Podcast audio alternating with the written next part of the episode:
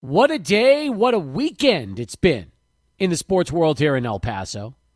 Man, oh man. Uh, obviously, the um, news for uh, El Paso hockey is the, the big story here, and that went down yesterday. The Padres have been trading like crazy, and I mean it's unbelievable what uh, what went down with them over the course of the last 48 hours. So we got so much to cover on the program, and then if that's not enough, how about 620? We're going to get uh, Jesse Tovar on with us from Prep One USA, and Jesse is going to sit down with Adrian and uh, their conversation is going to be coming up in uh, a couple of hours from now.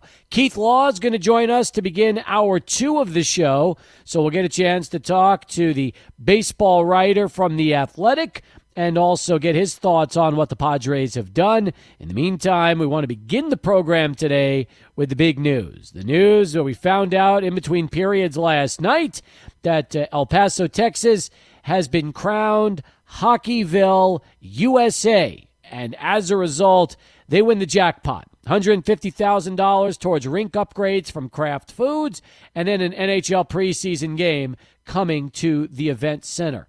What an emotional time it has been for Cory Herman, who has pretty much championed uh, with his staff and family and everybody else uh, El Paso and hockey, and now uh, it's just like winning the lottery. It really is. And uh, Cory joins us uh, on the program uh, to begin the show today. First off, congratulations and, and welcome back, Hermie. Yeah, thanks, Gaff. Thanks for having me. It's uh, it was an exciting day yesterday. It's it was an exciting weekend. Let's be honest. I don't think I've ever seen more voting come through. I would love to know the totals from Kraft because when we figured out how easy it was to vote as often as you want once you registered, I thought that most people, when they're good, could get about a vote per second until they had to eventually refresh the verification little signal um, on their computers. And I mean, it, you know, I, I can't even imagine how many votes came through from every city, but especially El Paso. Yeah, it's, it's, it's uh i guess you know uh, um i don't think we'll ever know like what the total vote totals were but you know the way they have it set up yeah you could you know you could vote quite a few times before you have to kind of refresh the the answer the robot questions but uh yep. but yeah it was you know like going through the weekend you know i was kind of like it was kind of like man you know did we do enough and and you know and and and i got to you know the the three people that did you know, that did, you know, worked a ton of hours.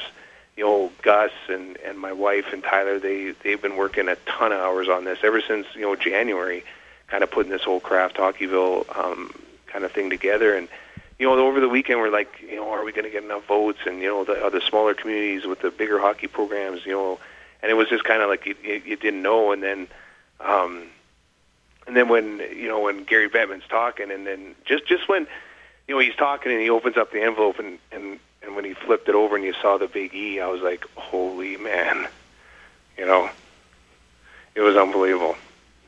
Now, were you able to watch that online? Because since locally the game was not televised because of a prior uh, commitment to the Cowboys, uh, people in El Paso weren't able to see it uh, until it started to circulate on Twitter uh, as somebody recorded it and sent that video out. So that was the most surreal part of the conversation, too, is that everybody was waiting to watch and they couldn't see it. So really, it was social media that and people texting from other cities that were end up breaking the news. Yeah, like we actually were able to watch it. We were watching the game on our iPad um, we we just uh, used the I guess the NBC app or whatever, and we are watching yes. it through the iPad. So we actually got to got to watch it, and we kind of put our phones away, you know, because we didn't want you know to read it over. We wanted to kind of watch it, and yeah, it was it was uh, it was unbelievable. It really was. I know. Especially when you get Gary Bettman of all people holding the sign that the card that's got El Paso, Texas in there, and congratulating Absolutely. you. Much better Yeah. than that when you get a call from when you get when you get that from the commissioner of hockey. Yeah, exactly. And and and you know, El Paso, Texas. You know what I mean? Like you know, when you think of Hockeyville, you know, like you know, that's you know, like you, you look at the other city, uh, the other places that have had a Hockeyville, like in Michigan and you know, different parts of Canada and you know, um, different places like that. But you know, like it, it's it's uh, it's a it's a huge accomplishment, and you know when we're and I'm really really like to be honest with you, I'm super excited for the city. You know, I'm, I'm we're so thankful to like everybody that voted, everybody that supported us, you know, all that stuff. But we're like super excited for the city to be able to have an event like this, and we're and we're gonna you know we're gonna work with as many people as we can to make this like an unbelievable event for the NHL. Like we want to really you know showcase everything and and put together an unbelievable event so they'll never ever forget it. Cory Herman with us uh, to begin the program today from uh, El Paso Hockey Association and the El Paso Rhinos. When the announcement was made official by uh, Gary Bettman in between periods, did anybody from the league reach out and call you personally? Uh, from no, no nobody uh, from uh, Kraft or or um, or from the NHL reached out or nothing like that. I guess they they are going to be reaching out here this week just to kind of get everything um, kind of situated about when they're coming, mm-hmm. you know, when they're coming down to do the first interviews and and kind of get you know everything set up or everything figured out. Uh, we don't know when you know when the game's going to be or um, you know I'm assuming probably in the next you know probably next year it'll be. Um, but uh, but yeah, it's you know it's super exciting and it's it's uh, it's awesome to see that uh, you know we're Hockeyville. That's for sure.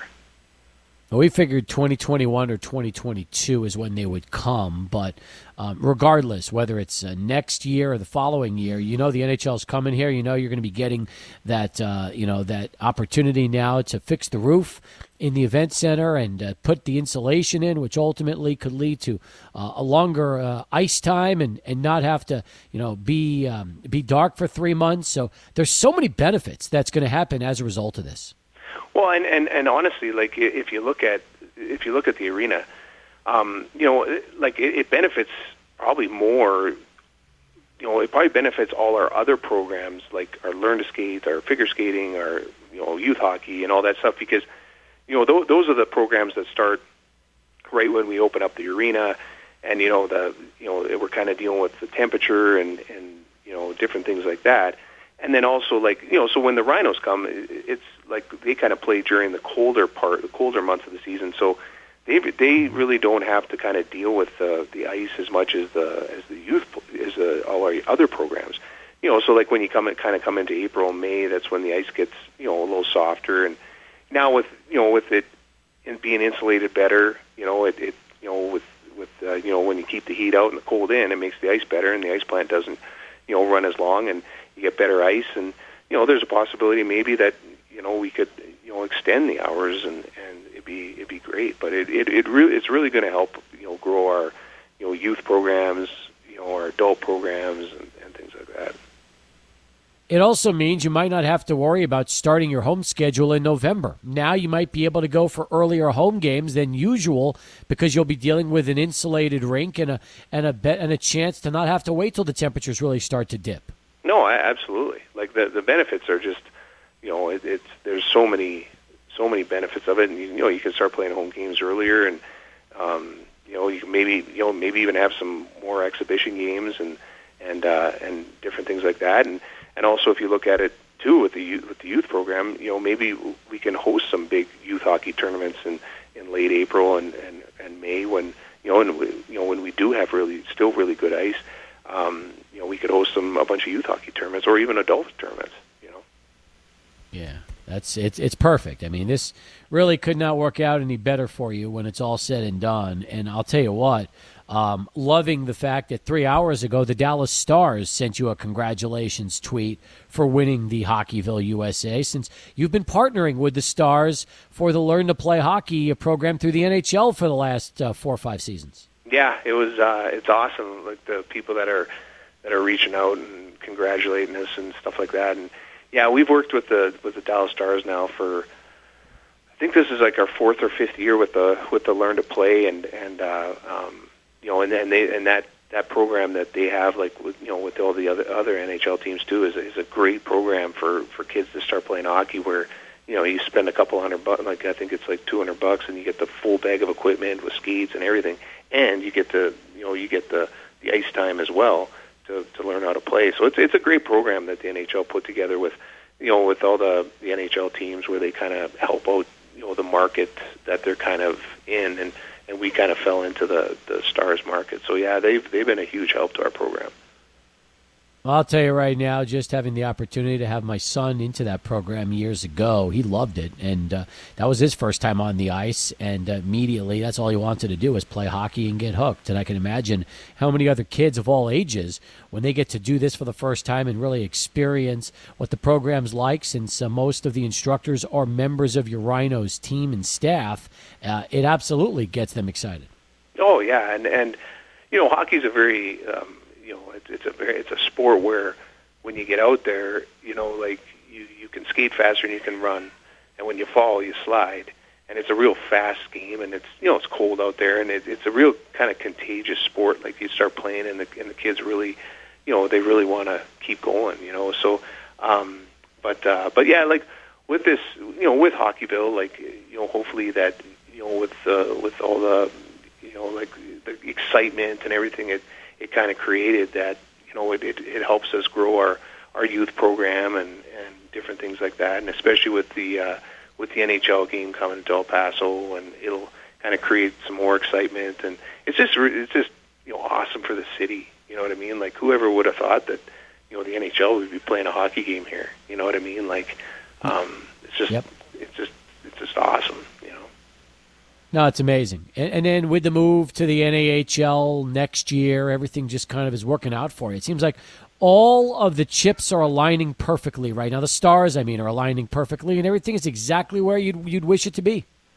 Yeah, it's you know like um, it's it's been it's been working out great, and and you know like we we have a like our staff is is unbelievable. Like we you know they're you know we put together an unbelievable staff and and I, you know, I, you know, thank them every day of how hard they work, and uh, you know, and it's a it's a testament to them, you know, with with all the things that happened and and, and stuff like that, and and um, yeah, it's it's uh, it's an exciting time, that's for sure. And you know, with the North American Hockey League, well, we're starting with the the North America Three Hockey League this year. It'll be it's going to be awesome. It's yep. going to be great, and uh, you know, we're super excited for that. And then you know, with uh, with the North, like we're going to take this like next year and get the the North American League team all set up, and and uh, and that's going to be really exciting. Like next next you know a year from now, we're going to be you know having our first ever training camp for the North American Hockey League, where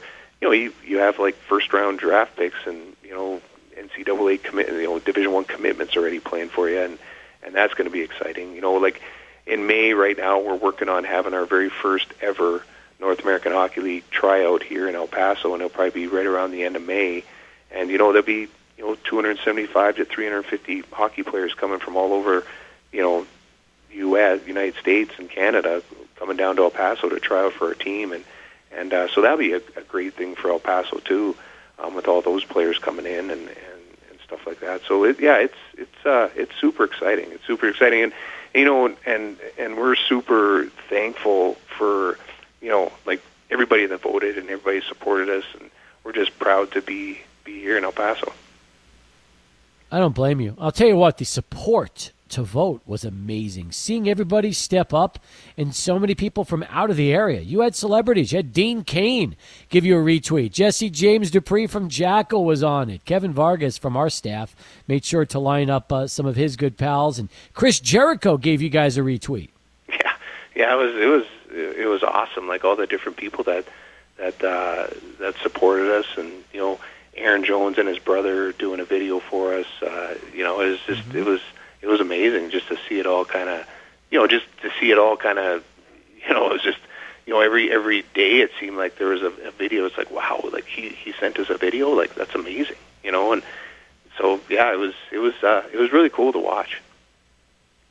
I agree with you. And now it's just a matter of getting everything planned, everything figured out, and before you know it, uh, we'll get hockey season back, and uh, you'll be in the three league this year. Next year, the NAHL, and uh, man, I can't uh, can't wait to see how the the improvements are going to be. I'm assuming, based on what you know, the timetable is by next year. That's uh, probably next hockey season when the improvements will really start to kick in. Is that about right?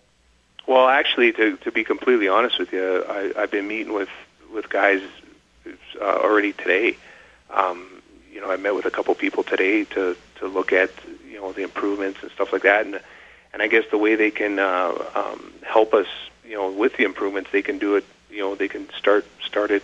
You know, um, in a in a couple weeks if we want them to. So we're trying to get wow. the improvements, um, you know, done as quick as quick as possible, and and uh, um, you know because it's just going to benefit benefit us. You know, um, so we don't want to wait. We want to just try and get her done as quick as we can.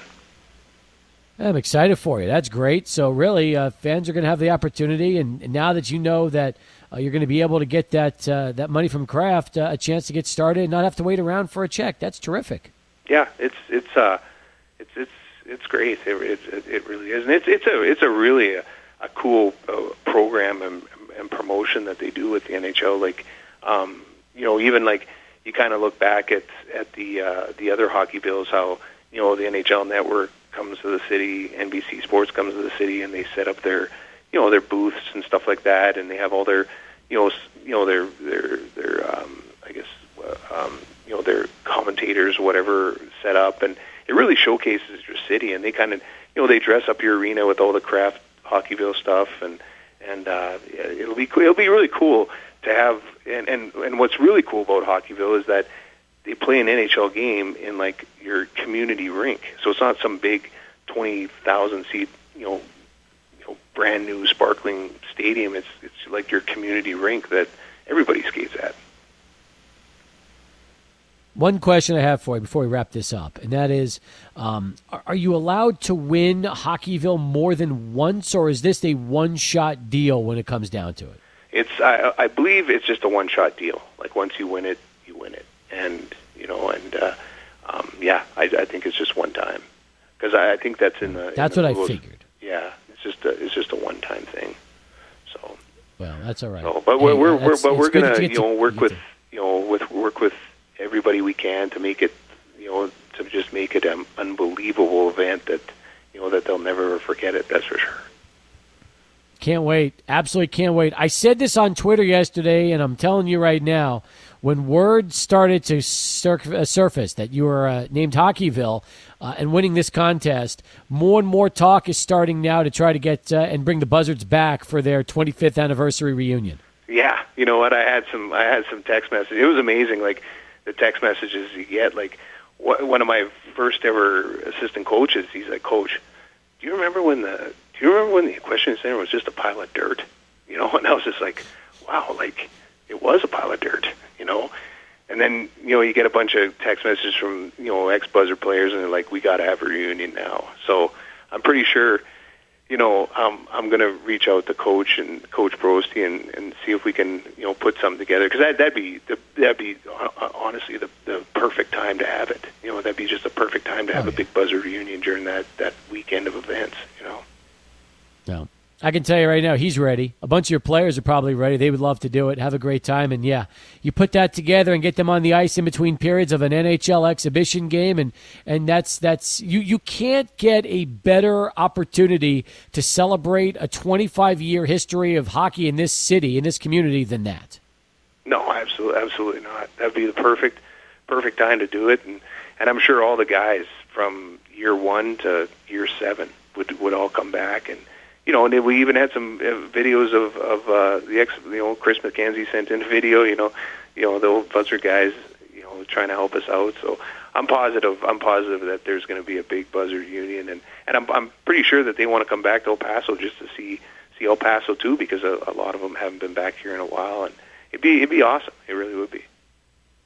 Fantastic. Congratulations again, you, your entire team. It was a terrific job this weekend. Everybody was loving it in El Paso, and uh, can't wait to see uh, not just the improvements to the event center, but obviously uh, when we get to, to uh, welcome the NHL to town, we'll be ready for it, and it should be a lot of fun, Hermie. Yeah, thanks, then. Thanks for having me, Cap. I really appreciate it. And thanks for voting. I appreciate it. Not a problem. It was a lot of fun. We loved it. So there he is. Cory Herman getting us started on the program. So much more coming up as Sports Talk continues. 22 past the hour. But first, let's go to Charlie One and get this traffic update. What a day and what a weekend it's been for the San Diego Padres. They have been wheeling and dealing and uh, really trying to utilize all of the depth that they've acquired over the years at prospect to help uh, make a run this postseason. With us right now to talk about uh, the deals that went down in San Diego is Keith Law. He uh, not only uh, writes baseball for theathletic.com, but he's got a brand new book out called The Inside Game Bad Calls, Strange Moves, and What Baseball Behavior Teaches Us About Ourselves. And he joins us on the phones right now. First off, Keith, uh, I appreciate you joining us in El Paso. You know, it's funny. We were joking earlier today that just about every significant El Paso Chihuahua over the last couple of years has now been dealt away by A.J. Preller after all the moves over the last uh, 48 hours. Yeah, well, that's what you do with a good farm system, right? You, you figure out the guys you're going to keep, and and they have, obviously. Fernando Tatis Jr. is in the big leagues. He's staying. Luis Patino's staying. MacKenzie Gore hasn't gotten El Paso yet, but he's not going anywhere. In Outside of that top tier, you have to make hard decisions on which prospects are the ones who aren't going to be part of your long-term core or whom you're simply better off trading to improve your major league roster once you're good. And they are good. The Padres are going to the playoffs this year. They've got a chance to make some noise in the playoffs. And I think this is probably, while a bit painful, the right strategy for them, saying, okay, these second tier prospects who may be very good in their own right don't have places to play for us in San Diego. We need to trade them to fill other holes. No doubt, and that's exactly what's uh, what's been happening. It's really, it, it's pretty incredible to me that they've been able to address some some needs uh, that obviously they discovered over these uh, you know these last few months since they resumed play, and yet did not have to gut the top portion of their farm system. It seems like the, the prospects they traded away, and Taylor is a good one, but there's so many other top prospects in their system that are still with San Diego after the deadline yes, that to me that's the most impressive part. Dealing Taylor Trammell hurts. He's a great prospect. I still very much believe in him. He is probably limited to left field. That is one thing that the Padres, I think, have been able to do is they, they've got outfield prospects. And, and Dealing Trammell got back two pretty critical pieces who will help them this year, uh, including October, and who I think address some needs going into next year. My guess is if any of, uh, and they traded a lot of prospects. But if anybody comes back to hurt them the way that like a Trea Turner has, it's probably going to be Trammell. But the hope is that the Padres do enough at the major league level this year, this fall, and next year, and continue to, to produce other prospects that they say, well, we love Taylor. It's great that he's doing well somewhere else, but we are we we still made the right move by trading him, and we have other players who who have taken his place. Keith Law with us uh, here from The Athletic as we continue on Sports Talk. This morning we heard the news on the Mike Clevinger trade, and, and it's a biggie. Eight players, not including the player to be named later from Cleveland, coming over to San Diego. Um, we had heard rumors that the Padres were in the mix for Clevinger along with other teams. Were you surprised when the deal was done, uh, all of the particulars involved, or do you figure that that's that's just about what uh, somebody like Clevinger should be commanding on the market these days? Well, I'll put it this way: if you're not giving up an elite prospect, you're not trading Luis Patino to get Clevinger. How do you get a Clevinger? You give them a whole passel of prospects. I mean, when when Cleveland was talking about Lindor with the Padres this past offseason, which really didn't go anywhere, it wasn't that dissimilar. It was going to be, well, give us, you know, seven prospects from your ridiculously loaded farm system, figuring the Padres' top 20 is as good as almost anyone's top 20 in baseball. We're getting three guys off the top 20. Top 20, we're probably doing pretty well. And that is what they did. I believe those, the three prospects, three guys who still count as prospects in the trade were 7, 9, and 12, I think, in my Padres preseason prospect rankings. And then they got three other players, young players who've got some potential upside. I actually really like Josh Naylor. I think he'll do well in Cleveland, especially if they just tell him he'll probably play left field the rest of this year and then go to first base next year. And they'll just tell him just go play first base and, and go hit. And he can hmm. hit. He can draw walks. And he's got power. And, and frankly, since he got his body under control, he's looked pretty good in the field. I don't really think left field's his ideal home, but I think he'd be pretty good at first base. I like a lot of these players. I like the total of the return for Cleveland. I just have a hard time thinking about selling this to ownership or corporate sponsors or fans saying, hey, we traded a guy who was worth almost nine wins above replacement the last two years, even though he was hurt for part of 2019, and we didn't get a star prospect back. We didn't get a big name guy. Gabriel Arias might turn out to be great. Josh Naylor might turn out to be great. But right now, it just feels, intuitively, it feels a little bit light because they didn't get back anybody with some more name value or, or with a clearer upside than the players they did get you look at now Clevinger, Lamet, and Paddack. That's a pretty good one, two, three. The Padres are going to be thrown out there in the playoffs, isn't it? It could be right. It, it, it could be, but I think part of why they were motivated to make this deal is that Chris Paddack hasn't been Chris Paddack, not the last year's version. He's given up a lot more damage on the fastball this year. The changeup's still great, but the fact that he doesn't really have an average breaking ball is hurting him a little bit with right-handers. I think some of it's been luck, some of it's maybe been a little. His command hasn't been great, but he, he's just not quite the pitcher that he was last year. He's been a lot more homer prone. Uh, and in the case of Lamet, Lamet looks really good. He still doesn't really have a great third pitch for lefties. Now, lefties have not crushed him this year as they had previously. Maybe he can make it work as a fastball slider guy. I think that's great if he can. And at that point, you don't touch him. If I'm in the Padres front office, though, I'm looking at those two guys and saying, we can't count on them to pitch at this high level in October when the competition is better.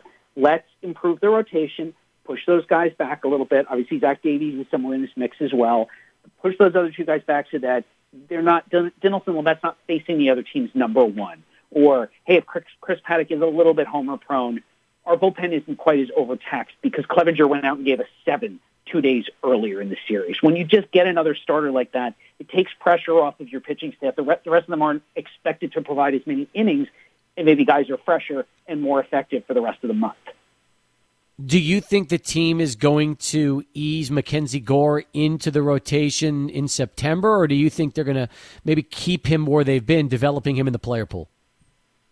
I think he'll be up. I've not asked anyone with the Padres about their plans for him because why would they tell me? I wouldn't tell me if I were in their side.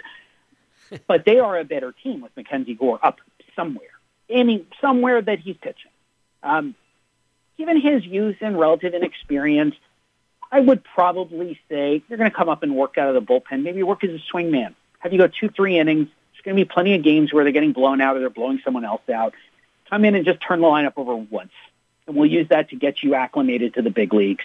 And then if there's the opportunity to maybe give him a spot start the last week of September, you do that. And the whole time you're evaluating him to see if he can help you anywhere in the playoffs. If he went to the bullpen, there would not be many better left-handed relievers on any playoff team's roster than MacKenzie Gore, where it's up to 97, 98, with a knockout curveball and a really good slider. Oh, he's also got a really good changeup. Oh, guys, you've never seen him before have a really hard time because he's got that high leg kick in his delivery. Once through the order, especially for an unfamiliar opponent, he's going to give him hell. And I think that's a great weapon to potentially be able to have. But call him up now, even just for some mop up work, so you can evaluate what he is and let him, if he's nervous, let him get that out of his system. Also, see how some opposing major league hitters maybe react to seeing him for the first time see if there are any little adjustments you need to make. Maybe he's not as good as I think he is just right now. You decide not to put him on the playoff roster. It's an easier decision if you've watched him for a couple of weeks and given him some low leverage work to get adjusted to the big leagues and for your own staff to evaluate it. Keith, has there been more of a surprise this season with the Padres lineup than when you look at what uh, Jake Cronenworth has been able to do so far? Uh, Cronenworth has been a surprise. But I will say, and people have been asking me about him, uh, you know, is he the rookie of the year in the National League this year? Pointed out it's like 100 at bats. If this were a regular year, we'd be in the second week of May or so. And so we're seeing a lot of really weird results across baseball. I looked the other day, Mike Trout has a 333 on base percentage. That's hilarious for him. I mean, he's 60 or 70 points of, off of what he should be producing at this point. So we're, and we're going to see this to the end of the season. We're going to see a lot of real outlier results unexpected from rookies, from veterans across the board. 60 games is not much time for flukes, little blips to work themselves out the way they normally would over the course of a whole season. So if you're the Padres, you're looking at Cronenworth and saying, great, we'll take it. We'll absolutely take it. Also bear in mind what he's been in the past and say, maybe we don't necessarily plan on him producing at this level going forward, and we continue to acquire pieces around him so that if he does start to come back to earth, we're adequately prepared. They looked for catchers. They added two Jason Castro and Austin Nola, who can also play first and second as well for them if they need it. You, uh, like a lot of us, have been very high on Francisco Mejia over the last few seasons. And I'm wondering, especially since now he's hurt, but hasn't really had the chance to showcase a ton of playing time and produce, what do you think ends up happening with Mejia in the long run? I have a feeling he ends up somewhere else this offseason. Their long term catcher is Luis Campusano that they're not quiet about that. They absolutely love Campusano. So do opposing scouts, by the way. So I think that's their long-term catcher. And I have a feeling Nola becomes the catcher, the everyday catcher, or primary catcher right now, and carries that into next season. Maybe carries it all the way through next season. Nola is 30, so he's not your forever catcher. He's just going to keep that seat warm until Campusano is ready, maybe at some point in 2022 there's probably not a space for Mejia, and it doesn't make sense to carry Mejia as a backup. He's not a great defensive catcher. He's maybe adequate. The whole point of Francisco Mejia was his bat. This guy hit all the way up through the minors and just stopped hitting the moment he got to the majors. That's not unprecedented, but it's pretty rare. He's never going to figure it out playing once or twice a week. My guess is what happens this offseason is they try to trade him, and if they don't find much a market for him, they could end up outrighting him off the roster entirely I'm thinking some bad team, the Orioles or somebody like that says, you know what, we'll take a shot at this guy. He was an elite prospect who hit all the way up through the minors. Let's just get him somewhere where there's no pressure, nobody watching, and just let him go hit. And if he fails somewhere else, fine. But I I just can't see him being in the Padres' plans after these two trades and knowing how they feel about Campusano coming up behind them.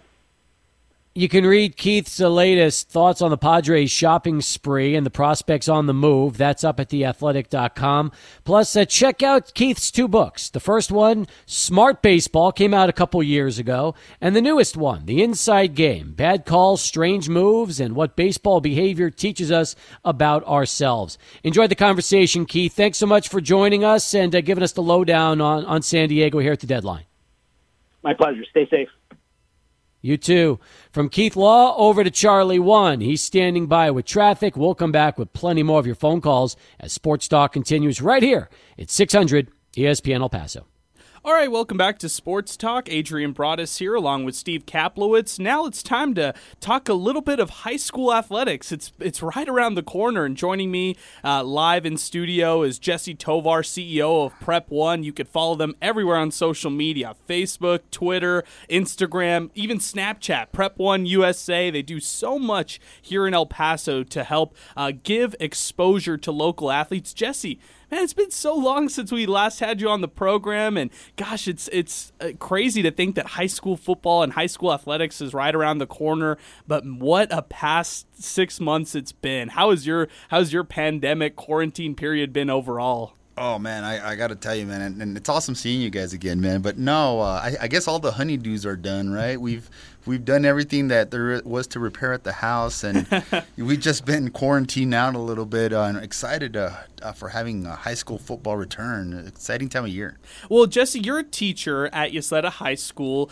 You started Prep One uh, two years ago, if I'm not mistaken, back in, in September. But but uh, what for people who don't know what Prep One is, I, I just kind of want to lay it all out there because what you guys do is on social media, you have a large, large platform of of thousands of followers that you have from anywhere from you know high school athletes to parents to people who are even in the college ranks uh, as far as coaches go. And what you guys are aiming to do is give exposure to some of these athletes by showcasing things like their films, maybe photos of them, or even just stats and profiles overall. But could you talk about what Prep One really is to our audience and give us a little bit of a breakdown of what you guys do overall?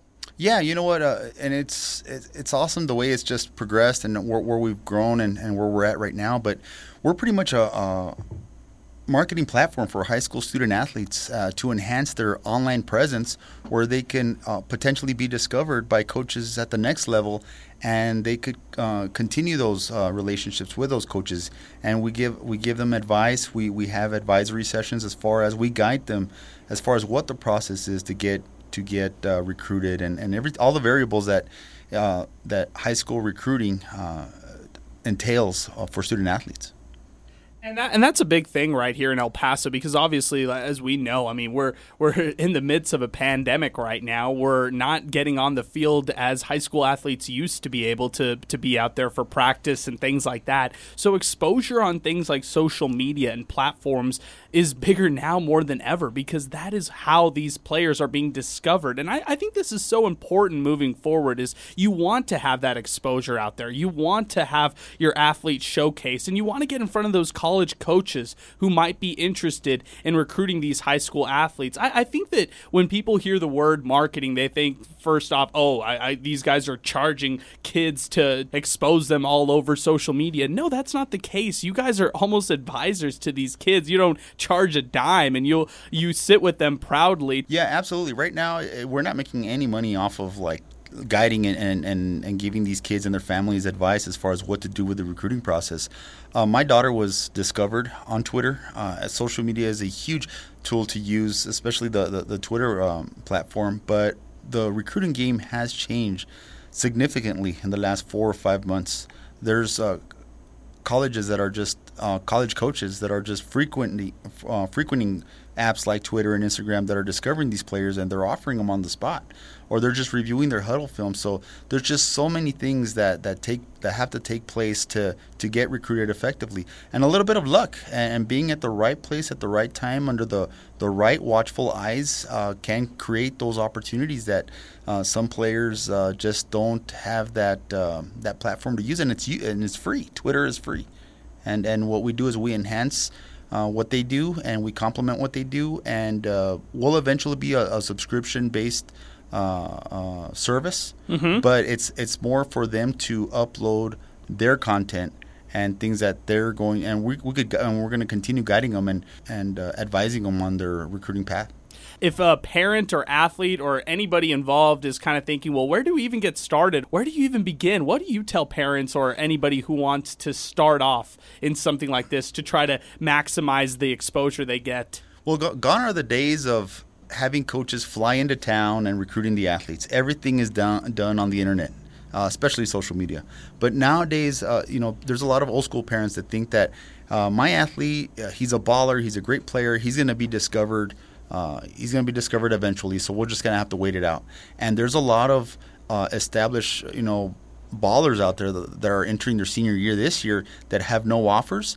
And it's not because they don't deserve offers or they don't have the talent to play at the next level. It's because they started the recruiting process late. So we, we kind of gave them a timeline uh, as far as what you have to do every year uh, pertaining to your recruiting because every year it's something different. You just add a little bit to the to the puzzle, and we don't want to overwhelm a student athlete their freshman sophomore year, but but the transition between the sophomore, junior, and senior year, those are the money years. Those are the ones where it's going to make or break the athlete because you don't want to uh, be in a desperation mode your senior year where no one you're not talking to anybody, you're not seeing, you're not being uh, sought by anybody, and you have zero offers, and you don't want to have to make up the, that lost time.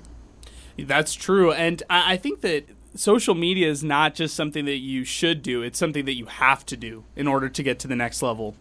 Yes, and that's one of the first things that we tell parents. We tell them you have to get on Twitter. You have to establish your Twitter, uh, you know, your Twitter account and be active on it. Not just have a Twitter account. The way these kids right now are active on on TikTok and Snap, I go, you have to use that same dedication and time to upload content on your Twitter. And and and the Twitter, it's got to be almost everything subjected to uh, the sport that, that you play. Whether you're a multi-sport athlete or uh, videos of you training or video of you networking or or just anything that shows your character, pretending your your your athletic mindset.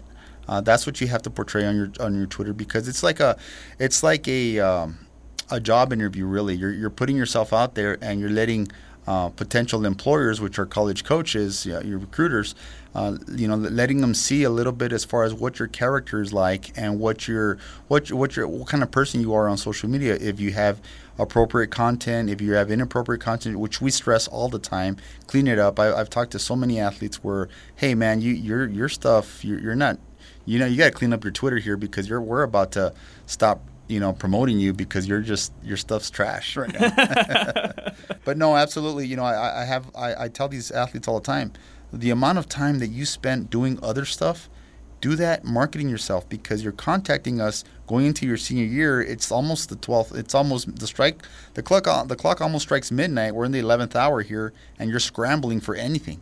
And a lot of it, so many variables. Um, we we tell the athletes to start gauging as far as somewhere that they'd be interested in going to school geographically, uh, geographic locations. Understand that mom and dad, if it if it's somewhere significantly far from home, mom and dad may not be able to go watch you play.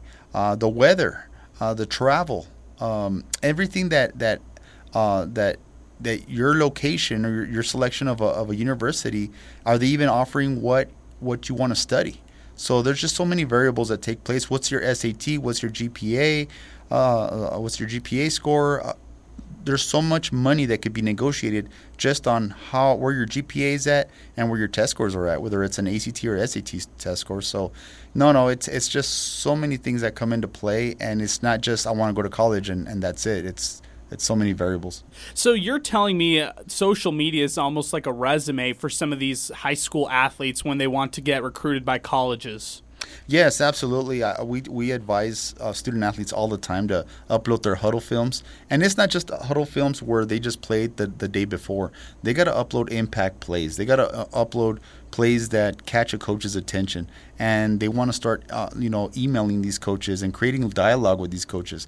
Now, here's the thing: there's a lot. I've seen some athletes that uh, go on, on on Twitter and they they tag Nick Saban or you know a big time coach like that.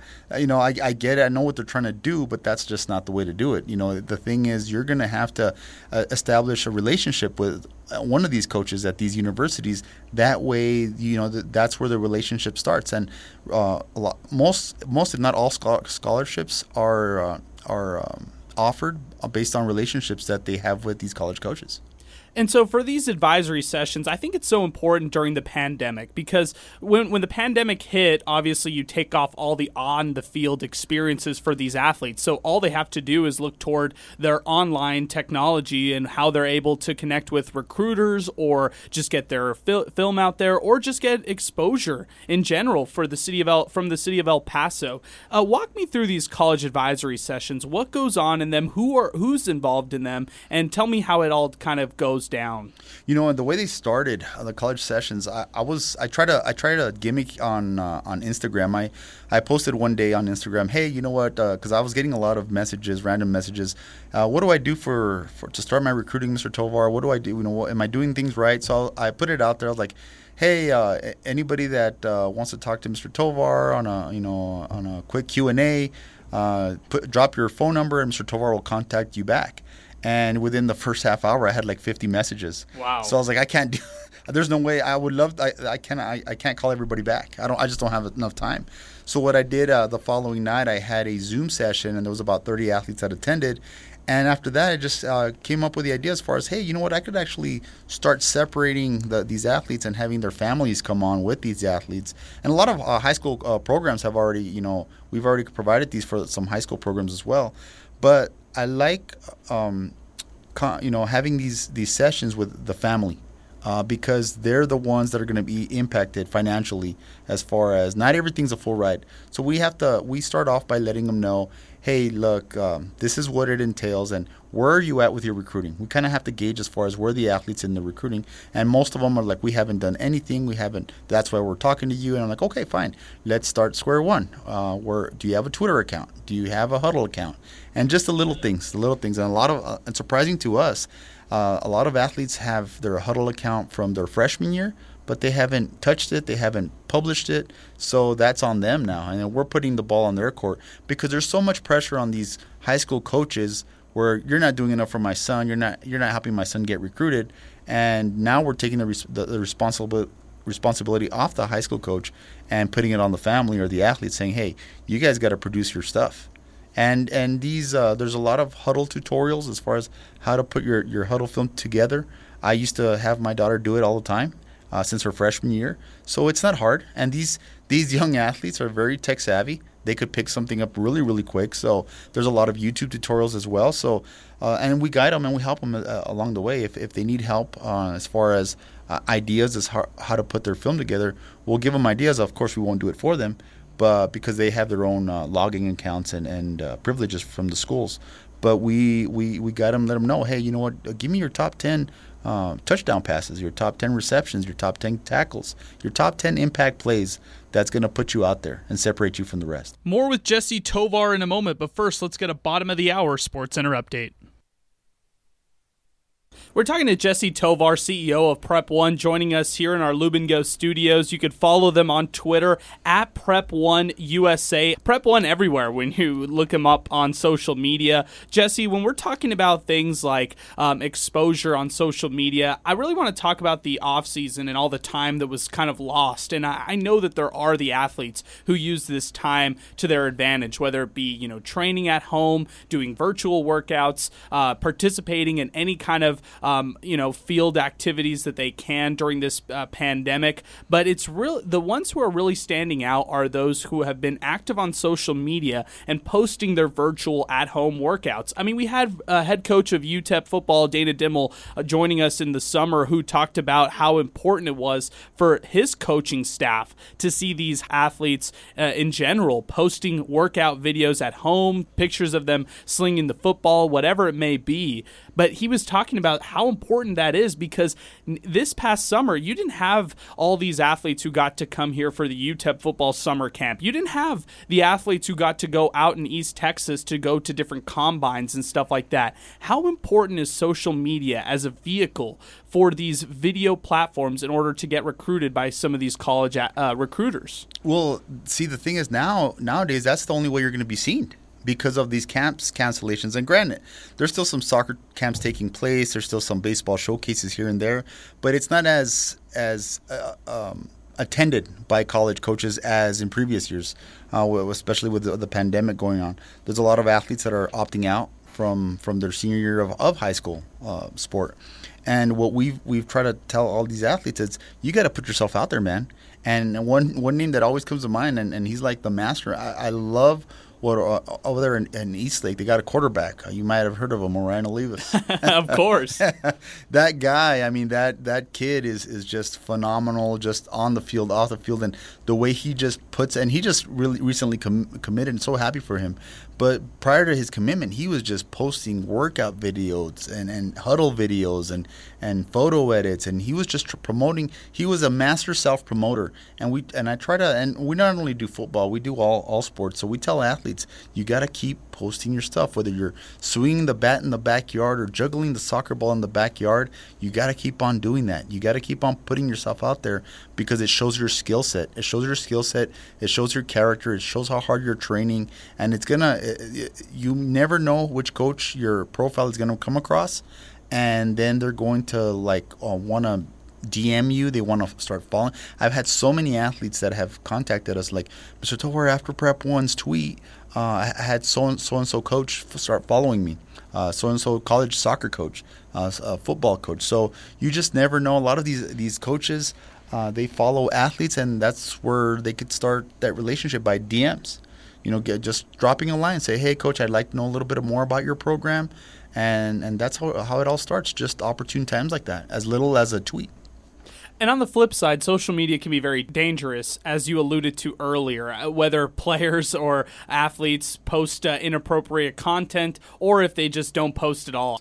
You know, just recently we, we've been we've been having our Twitter poll tournaments for, for football, and they've been great. I mean, they've been off the wall. We we you know we posted uh, the quarterbacks and the wide receivers and running backs. I think in one of the polls we had almost a thousand votes in the first hour and a half. And wow, it's been crazy. Yes, but one of the coaches reached out to me and said, "Hey, don't forget about uh, a, a, certain player of mine," and he gave me his position, his name, Twitter.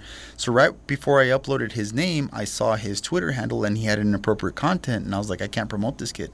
I can't promote this kid and put his profile on there because it's trash." And if they can't be, uh, they want to be adult enough to be recruited, they got to be adult enough to know how to clean up their stuff and what's appropriate or not.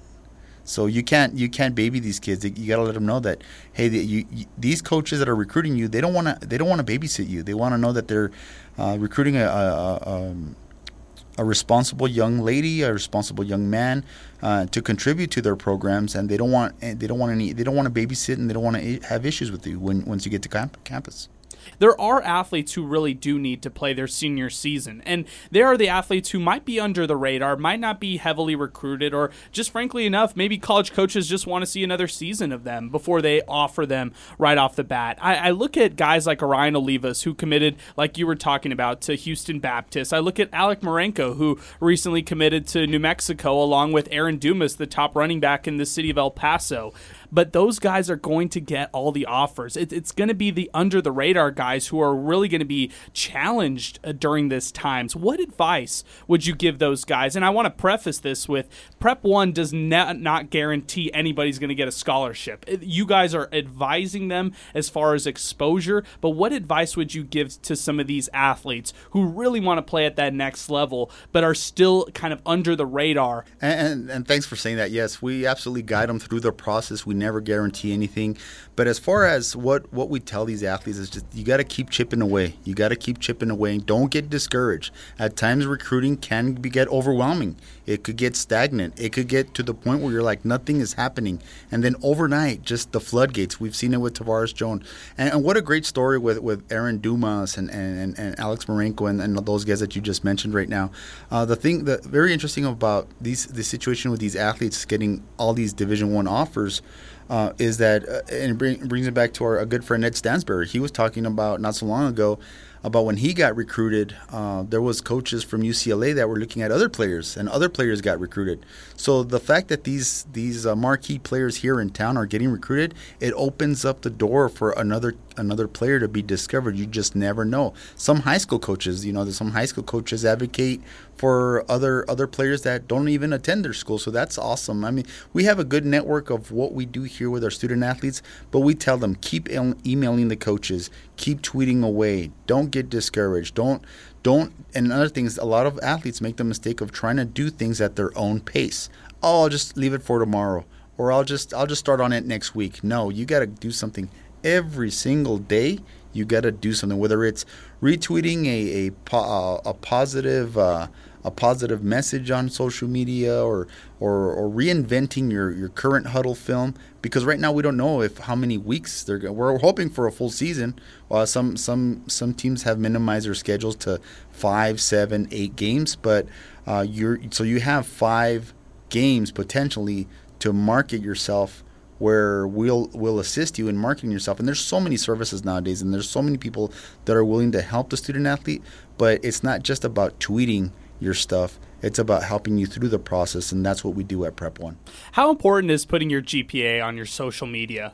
You know, your bio it means everything. Put your GPA, put your attributes, your height, weight, your NCAA ID, your position, anything that that helps these coaches just in one screenshot know who you are because a lot of times these athletes they post a lot of like verbiage that has nothing to do with their sport and that you don't even know they're an athlete with what they have on their social media until you actually like the other day I was looking for a defensive back for one of our tournaments and I had a I had a, a message one of the players I'm saying hey is this your defensive back? And he's like yeah that's our that's our guy. I'm like I wouldn't have even known that was him if a, a teammate wouldn't have confirmed it because they have nothing on there that has to do with their sport, but they want to get recruited. It, it doesn't make sense. Jesse Tovar, CEO of Prep One. Jesse, if people want to know more about what you guys do, what's the best way for people to get in contact with you? Right now, because the website's still being developed, we're, we're, we're having a fantastic uh, uh, what do you call it uh, bookings on our Facebook page through our Facebook page. Just go to our Prep One on, on our Facebook and book a session with us. We we're we ha- we're booked. Uh, we book sessions every night from 6 p.m. to 9 p.m. 30 minute sessions. We could go longer, and and uh, th- you know we've been booked almost every night since we launched these college advisory sessions about about eight weeks ago. Mm-hmm. And uh, right now, when school um, school returned last week, it slowed down a little bit, so that was pretty cool because it's like give us a little break. But now we're starting to, to you know, just yesterday I got three more bookings for just Monday. So uh, you know, get in there and, and book a session, and, and you won't regret it. We've had we've had student we've had parents that contacted us and saying, hey, you know what, you know, 48 hours after after uh, we met with you, we my daughter applied what what you guys told her to do, and we're already talking to coaches, and we've gotten a couple of, of athletes that got offers after they apply what we tell them to do. So, uh, well, we we reveal what our secret sauce is, but at the same time, we let them know what the process is on how it's not that hard once you're dedicated to the process. Nice. Well, hey, Jesse, wish you and your whole team nothing but the best. You're a great friend, and I'm so excited to have you back in studio. It's been too long, man. Yeah, no, and thanks for having me, guys. What you guys do is just phenomenal. You know, just I can't wait till, you know, Friday Night Lights and, and you know, and our, our um, your show on Friday nights and your updates. That that's going to be something to look forward to, and uh, you know, get everybody upload your your 600 ESPN app and get ready. All right. Well, that's Jesse Tovar, CEO of Prep One. You can follow them on Twitter again, Prep One USA. Go check them out everywhere on social media at Prep One. And uh, we're going to take a timeout right now. When we come back, we'll get to more phone calls and tweets. Stay with us as Sports Talk continues right here on 600 ESPN El Paso.